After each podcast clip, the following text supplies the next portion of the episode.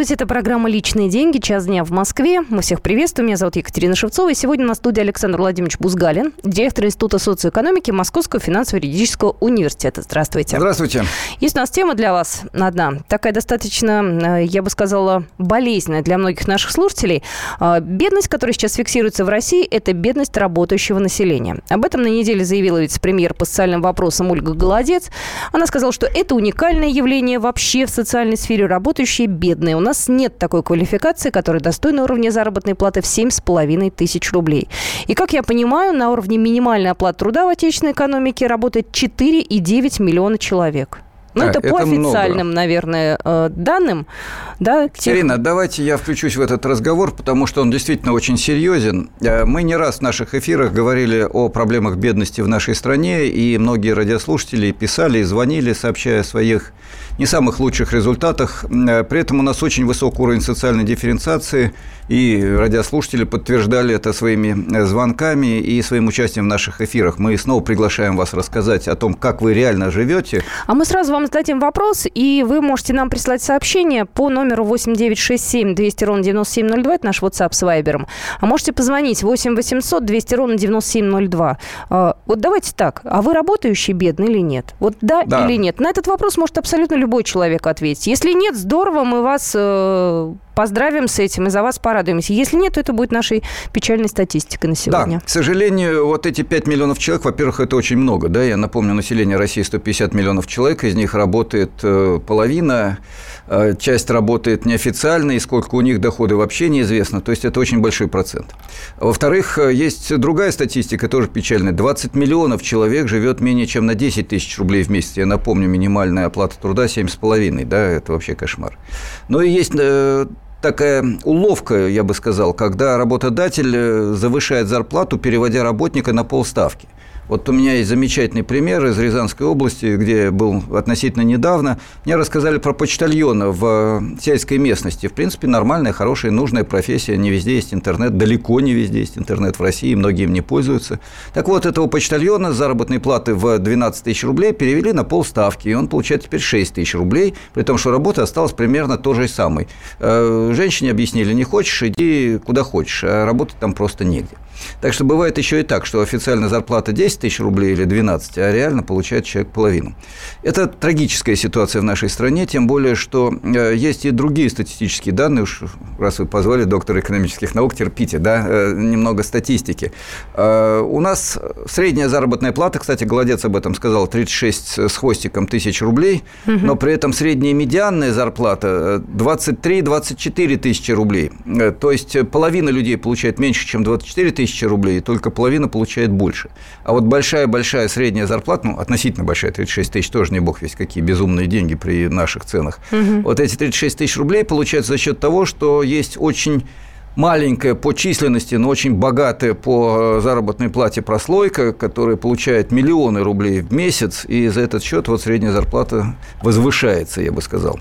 А, у нас, по-моему, есть возможность подключить к эфиру э, одного из, э, наверное, крупнейших ученых-теоретиков нашей страны, научного руководителя Института экономики Российской Академии Наук и член Кора РАН Руслана Семеновича Гринберга. Как только у нас на... появится, да, да вот, видимо, Руслан Семенович пока еще там на совете. Мы обещали его выдернуть с ученого совета а института. Я зачитаю пока сообщение, пока да. есть у нас в WhatsApp уже вот мнение от Анны. Сейчас нет, но, видимо, сейчас я не причисляю себя к бедным, но раньше работала на 8 тысяч научным сотрудникам. Сообщение из Краснодара. Ну, у меня есть немало учеников, которые работают на эти ставки. Есть старшие научные сотрудники, кандидаты наук со званием доцента, которых в академических институтах переводят принудительно на полставки с огромной зарплатой в 6 чем-то тысяч рублей, включая надбавку за кандидатскую степень. Это понимаете? где у нас? В это Москве. в Москве, в Академии наук. Да, и это не тьму таракань, где трагическая ситуация. Но ведь в Москве еще есть возможность э, поискать работу в другом месте. Вот сообщение пришло Самарская область, город Октябрьск. Хорошая зарплата 15 тысяч, то ее не очень-то и найдешь. И я так предполагаю, что в городе Октябрьске выбора особого-то и нет. Это не Москва, там многомиллионная.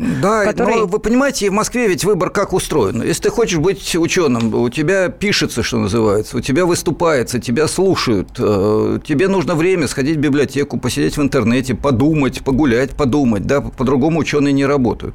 А, ведь не требуется безумных денег, но почему не получить хотя бы 20% от того, что в среднем получает государственный служащий? Мы как-то упоминали статистику в нашем эфире.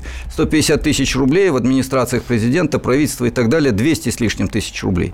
Но почему мы считаем, что профессор или доцент – это человек намного менее квалифицированный, чем сотрудник администрации какого-то большого начальника? Да?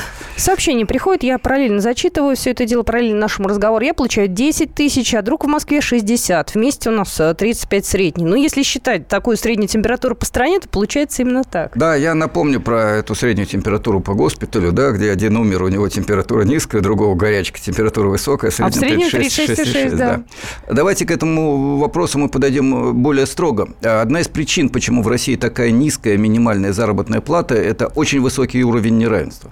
Вот если мы сравним нашу страну, все равно с Северной Норвегией или с Южной Австрией, вот часто говорят, на севере равенство, потому что они там все холодные, скучные и так далее. Австрияки очень веселые, танцуют почти французы, да, то окажется, что у нас средняя зарплата и минимальная зарплата различаются гораздо больше, чем в этих странах.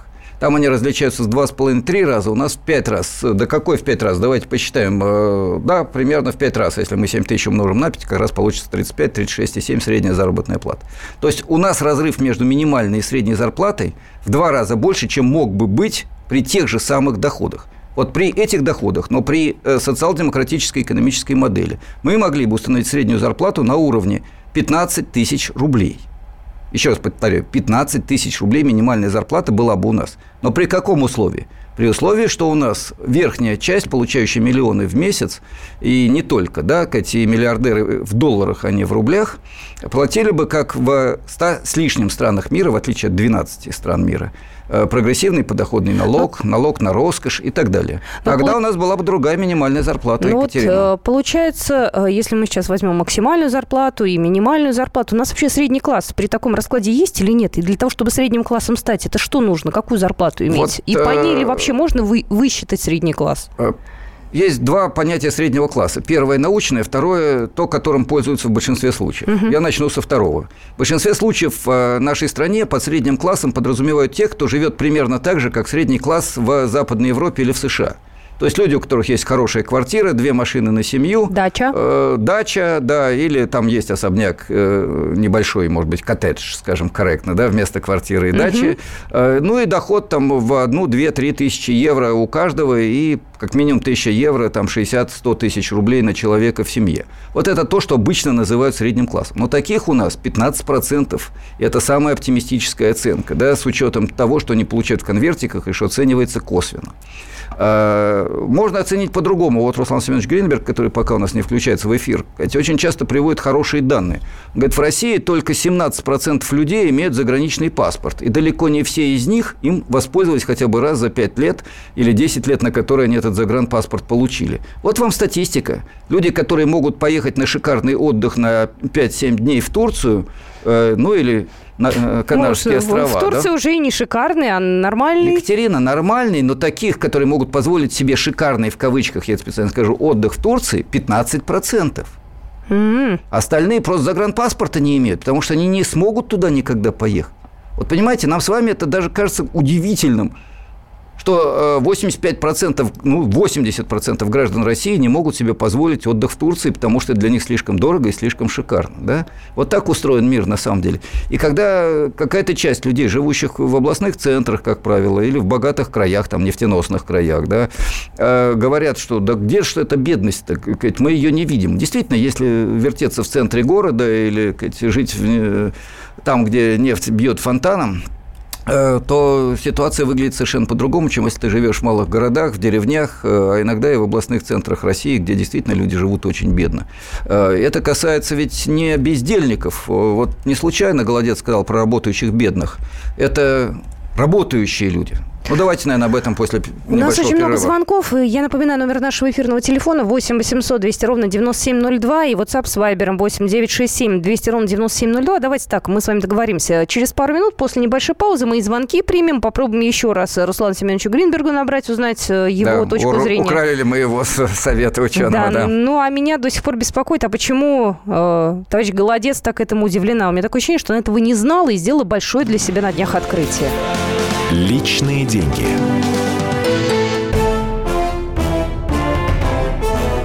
Товарищи солдаты и офицеры российской армии. Полковник Баронец разрешает обратиться. Звоните и задавайте накопившиеся вопросы. Угроза НАТО, жилье для военнослужащих и перевооружение России – Обо всем этом Виктор Баранец знает лучше других. Программу «Военный ревю» слушайте по будням с 5 вечера по московскому времени.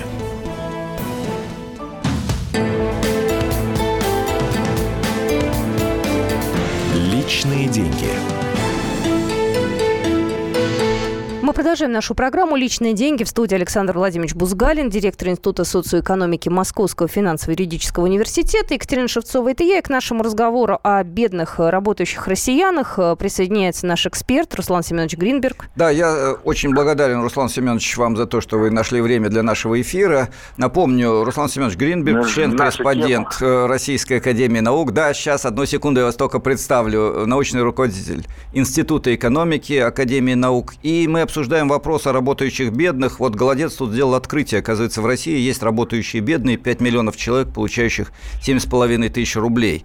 А, Руслан Семенович, почему так? Ну, почему? Во-первых, я должен нас всех похвалить, как руководителей Московского экономического форума, что все-таки мы не зря это все проводим. В конце концов, если вице-премьер доходит до такого.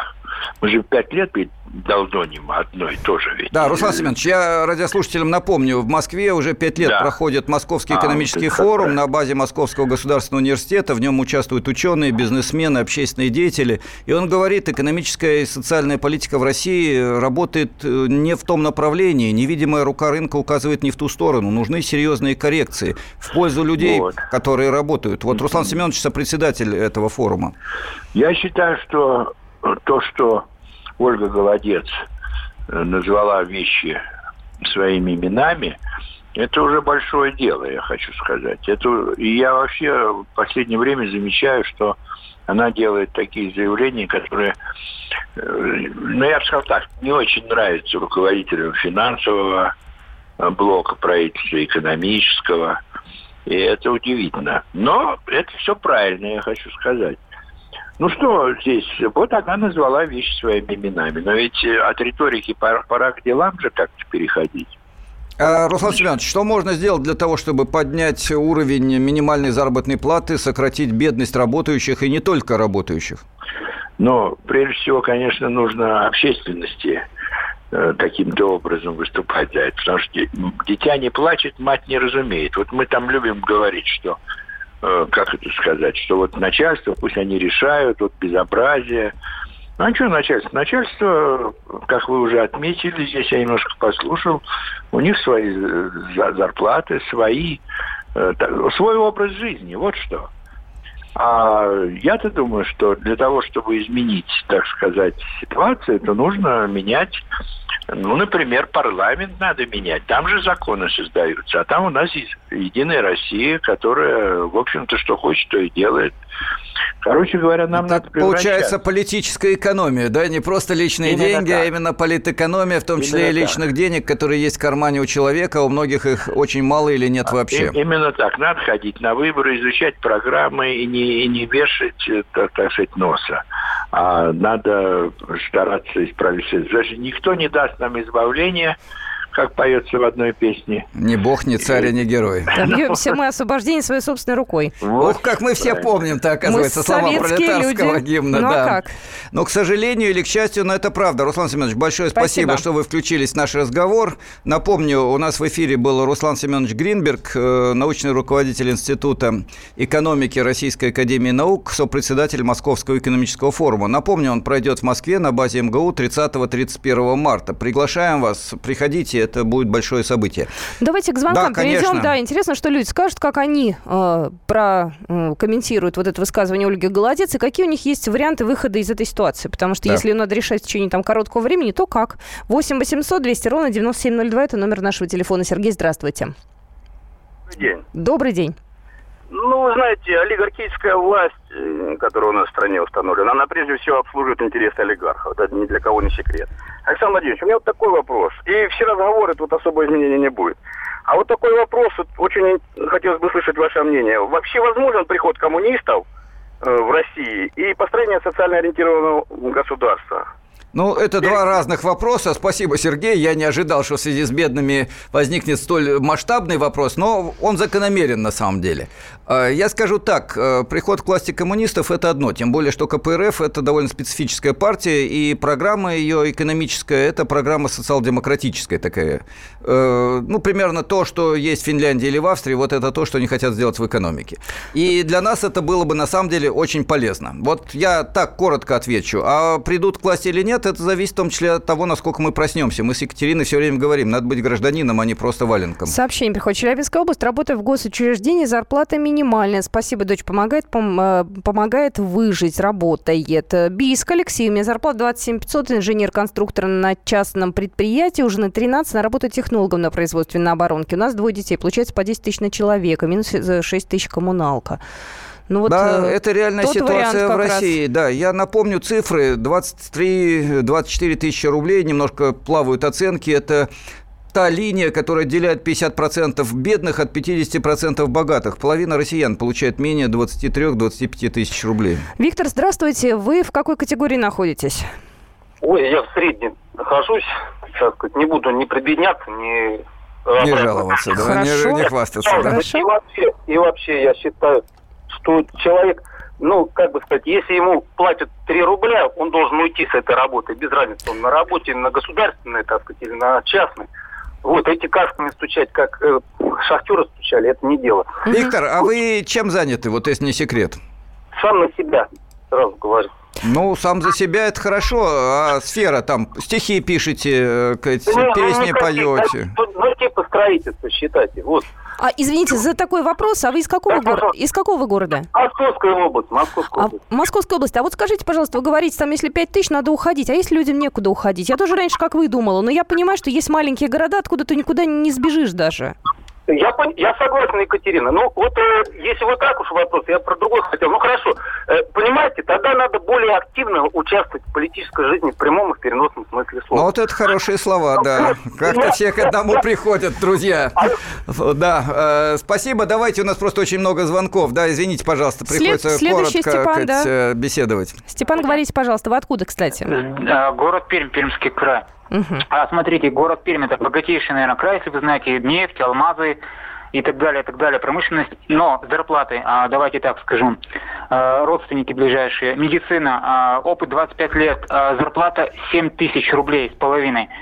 А, значит, дальше, а, госслужащие а, с большим опытом, зарплата а, уменьшилась по сравнению с прошлым годом. Зарплата в порядка 15 тысяч рублей. Высшее образование и так далее. Сам занимаюсь э, в частной сфере, скажем так, на частную компанию работаю. Зарплата тоже небольшая, в районе 20. Ну, еще есть подработки. Плюс есть еще отложенные деньги и так далее. Вот зарплата реально в городе Перми, к сожалению. Спасибо. Это серьезный комментарий. Действительно, если вы работаете на нефтяном, нефтедобывающем, перерабатывающем предприятии, зарплата будет больше. Если вы топ-менеджер, она будет очень-очень много больше. И еще одна важная деталь. Когда говорят о зарплатах госслужащих, имеется в виду сказать, очень разные категории. Потому что одно дело сотрудник в каком-нибудь районном э, управлении, который помогает бабушкам и дедушкам оформлять документы, а другое дело ответственный сотрудник администрации президента, правительства или еще чего-нибудь такого Конечно, же степень ответственности абсолютно разная. Да, и, и уровень работы разный. Я бы понял, если бы зарплата различалась, ну, в 10 раз. Но если она различается, сказать, в э, гораздо большее количество раз, я даже не боюсь сейчас сосчитать, да, то ситуация складывается совершенно другая. Сообщение приходит. Э, так, вернуть тарифные ставки для работающих, причем сделать их максимально высокими. Александр, а, Андрей Ставрополя. Это серьезный вопрос. Э, на самом деле а была попытка такая сделать даже в постсоветские времена. В советские времена существовали, э, существовал тарифно-коллекционный справочник. Угу. И преподаватель везде имел ставку. Он мог потом получать премию, он мог получать там 13-ю зарплату, что было с преподавателями редко. То же самое касалось слесаря, то же самое касалось инженера Вне и так зависимости далее. от города. В вне Москве зависимости или в Питере, от города, неважно. вне зависимости Поняла. от предприятия. Если у тебя, э, если ты на государственном предприятии, ты имеешь стандартную зарплату. Что-то типа табеля о рангах. Угу, да? угу. Кстати, первоначально была интересная ситуация, когда, скажем, профессор был приравнен к заместителю министра в этой государственной табели о рангах, и, по идее, должны были получать одинаковую заработную плату. Это была инициатива в начале 90-х годов. Про нее все очень быстро забыли, правда. Угу, да? угу. Для частного сектора, для рынка это э, неправомерно, хотя там тоже могут быть социальные ограничения. Но для государственного сектора это совершенно нормально. Государство – это аппарат, который работает, по идее, теоретически, для граждан, в интересах граждан. И дальше граждане должны решать, э, насколько больше и важнее для них учитель, воспитатель детского сада, врач, даже нянечка в больнице или чиновник. Человек да. обычно не сможет понять, насколько ему важен, например, какой-нибудь узкий специалист в газодобывающей области.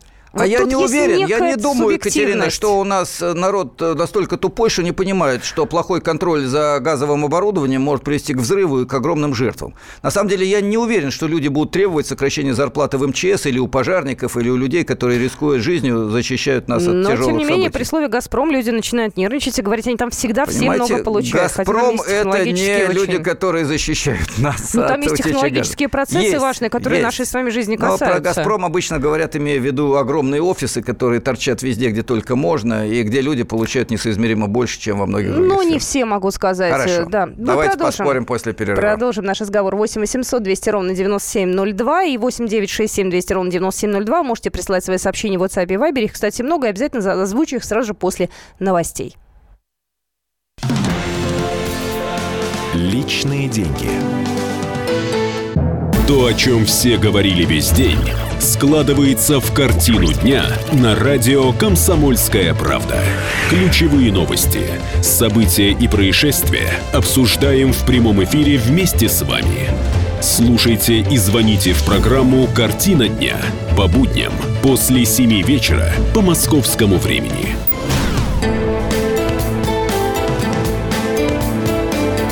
Личные деньги.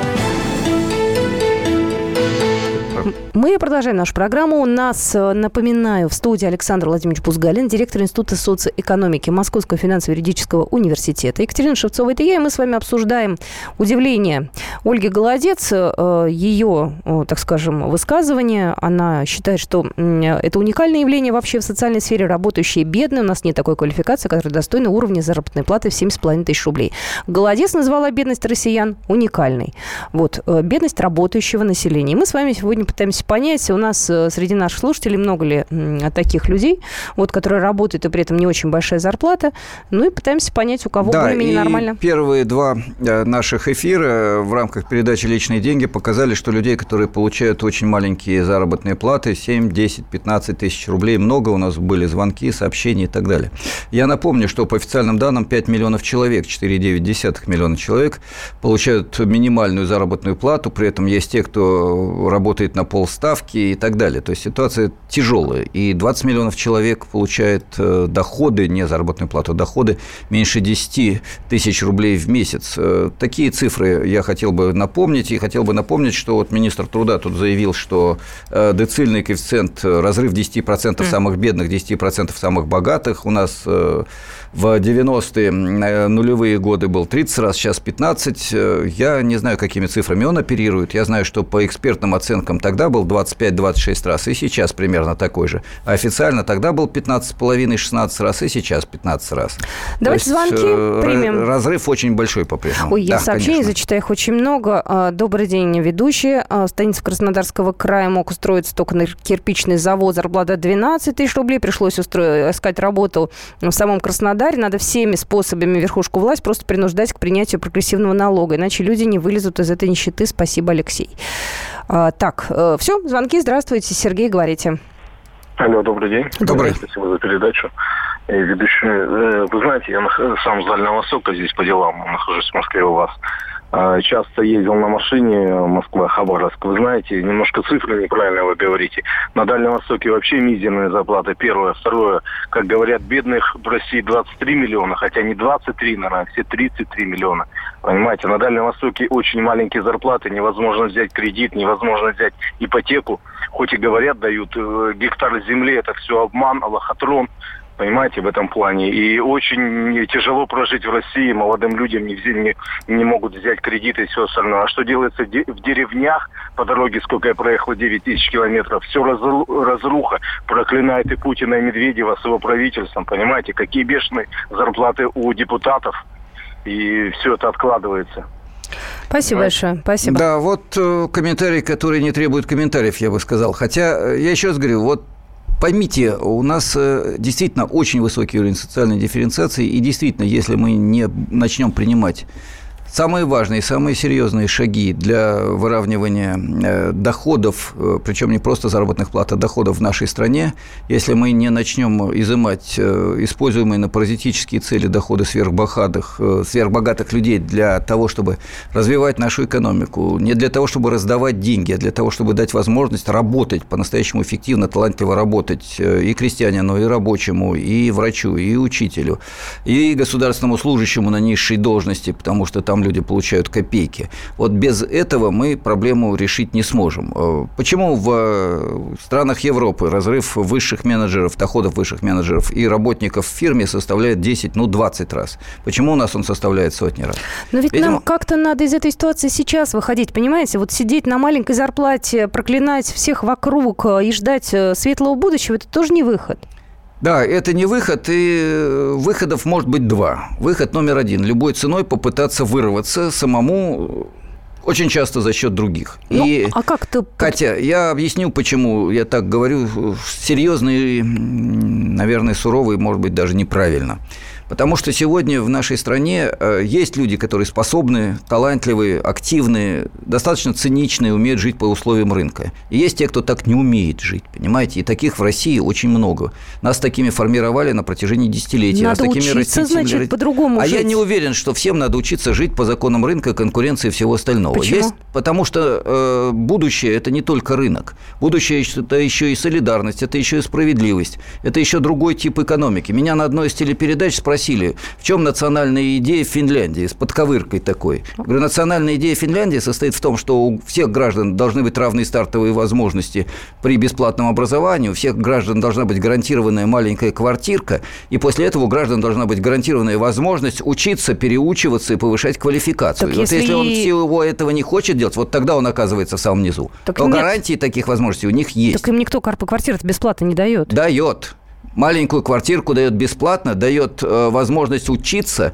переучиться и занять хорошую работу. Вот и вот если он от этого отказывается, я уточню тогда... насчет квартирок, потому что, честно говоря, я этого не слышала. Люди там тоже точно так же, как и мы, выживают, зарабатывают, живут достаточно нет, бедно, не везде там большие есть зарплаты. И, нет, там есть и бедные, но там бедные с полутора тысячами евро, да, а не с десятью тысячами рублей. Так на минуточку, не сколько продукты стоят. А вот продукты продукт... стоят в два с половиной раза, чем нет, здесь. два с половиной раза не здесь. Они дороже. Э, там на 100 евро я... можно купить продуктов э, значительно меньше, чем у нас там на аналогичную сумму в рублях. Э, я говорю сейчас не о курсе, я говорю сейчас о покупательной способности. Угу. И если мы сравниваем покупательную способность с учетом разницы в ценах, да, то все равно оказывается, что бедные там намного богаче по отношению к доходу в стране. Вот я еще раз подчеркиваю, понимаете, у нас э, минимальная заработная плата в пять раз меньше средней заработной платы. В Финляндии или в Австрии минимальная заработная плата в два с половиной раза меньше, чем в Финляндии. То есть, если мы вводим такую же систему социального выравнивания, социальных лифтов и обеспечения работой людей, как в европейских странах, то у нас сегодня минимально ничего не повышая, при том же валовом продукте, при том же производстве. Минимальная заработная плата будет 15 тысяч рублей, а не 7,5. Предлагаю звонки принять 8 800 200 ровно 9702. Здравствуйте. Здравствуйте. Максим.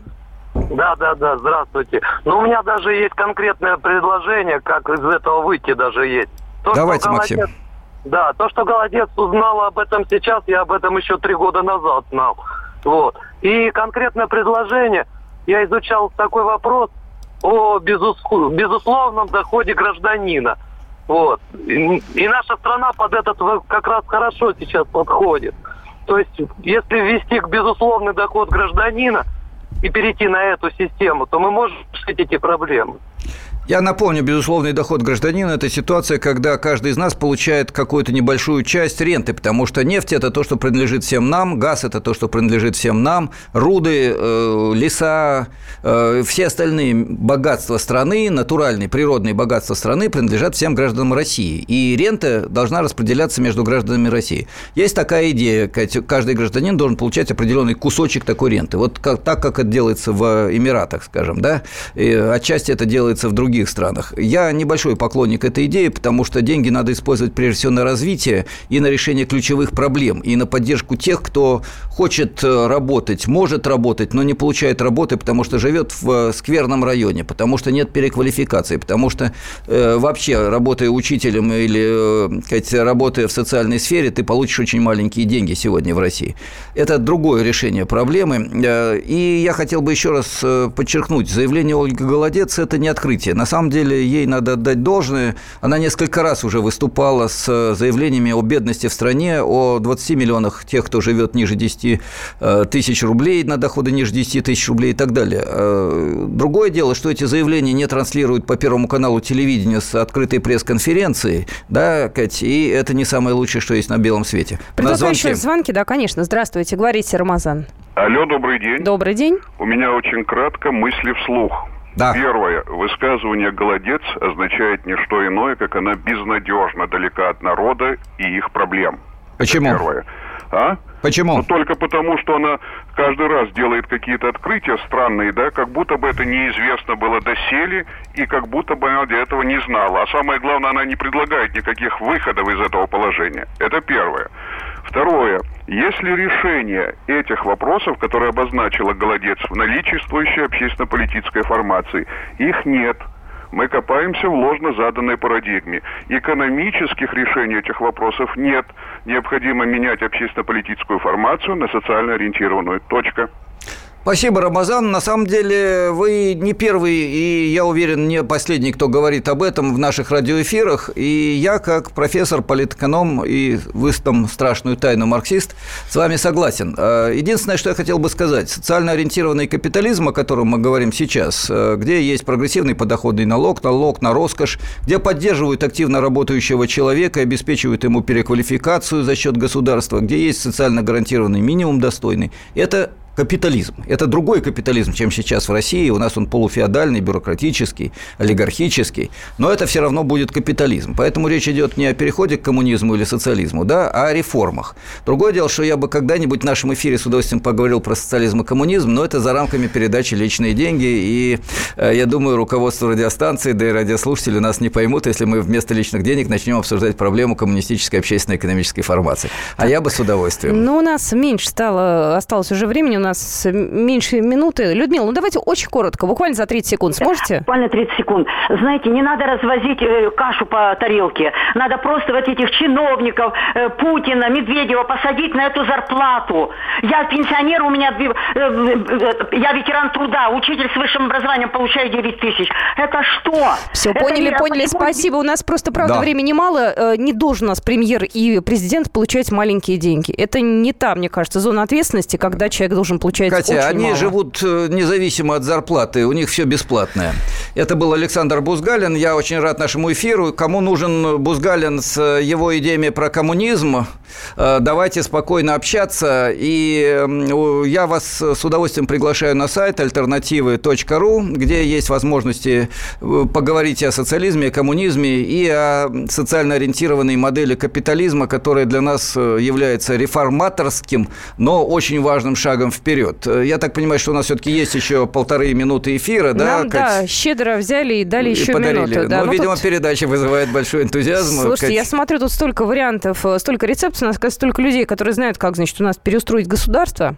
Ну, Катя, это на самом деле хорошо. Я буду очень рад, если мне перешлют все эти рецепты. Я постараюсь хотя бы коротко. Да, я оставляю свою почту бузгалин собака mail.ru. Пишите. Э, все, где будут серьезные аргументы, опирающиеся на прочтение хоть каких-то программ, я буду рад вести диалог. Если просто придумали с потолка, извините, не отвечу. Так, сообщение. Бред у нас э, в Эмиратах миллионов 20 граждан на 140 и в более суровых условиях. Э, предлагают, значит, меня упрекают, предлагают менять маленькую маленькую зарплату на маленькую. Нет, если маленькая зарплата, ну, мне кажется, самый естественный э, вариант – это не власть ругать. Ну, власть можно поругать, да, там можно 250 разных найти вариантов. Но самый первый, наверное, Кать, шаг – это изменить что-то я прямо с вами сейчас. не соглашусь. Я думаю, что ключевой рецепт – это все-таки создать э, другую общественную систему, где люди будут получать достойную зарплату, и только отчаянный лентяй будет э, жить абсолютно бедно. Вот об этом мы, возможно, поговорим в следующей программе. Это была программа «Личные деньги». На сегодня мы все завершаем завершаем уже, заканчиваем. Прощаемся с вами. Александр Бузгалин был в студии. Екатерина Шевцова. До свидания. До свидания. Личные деньги.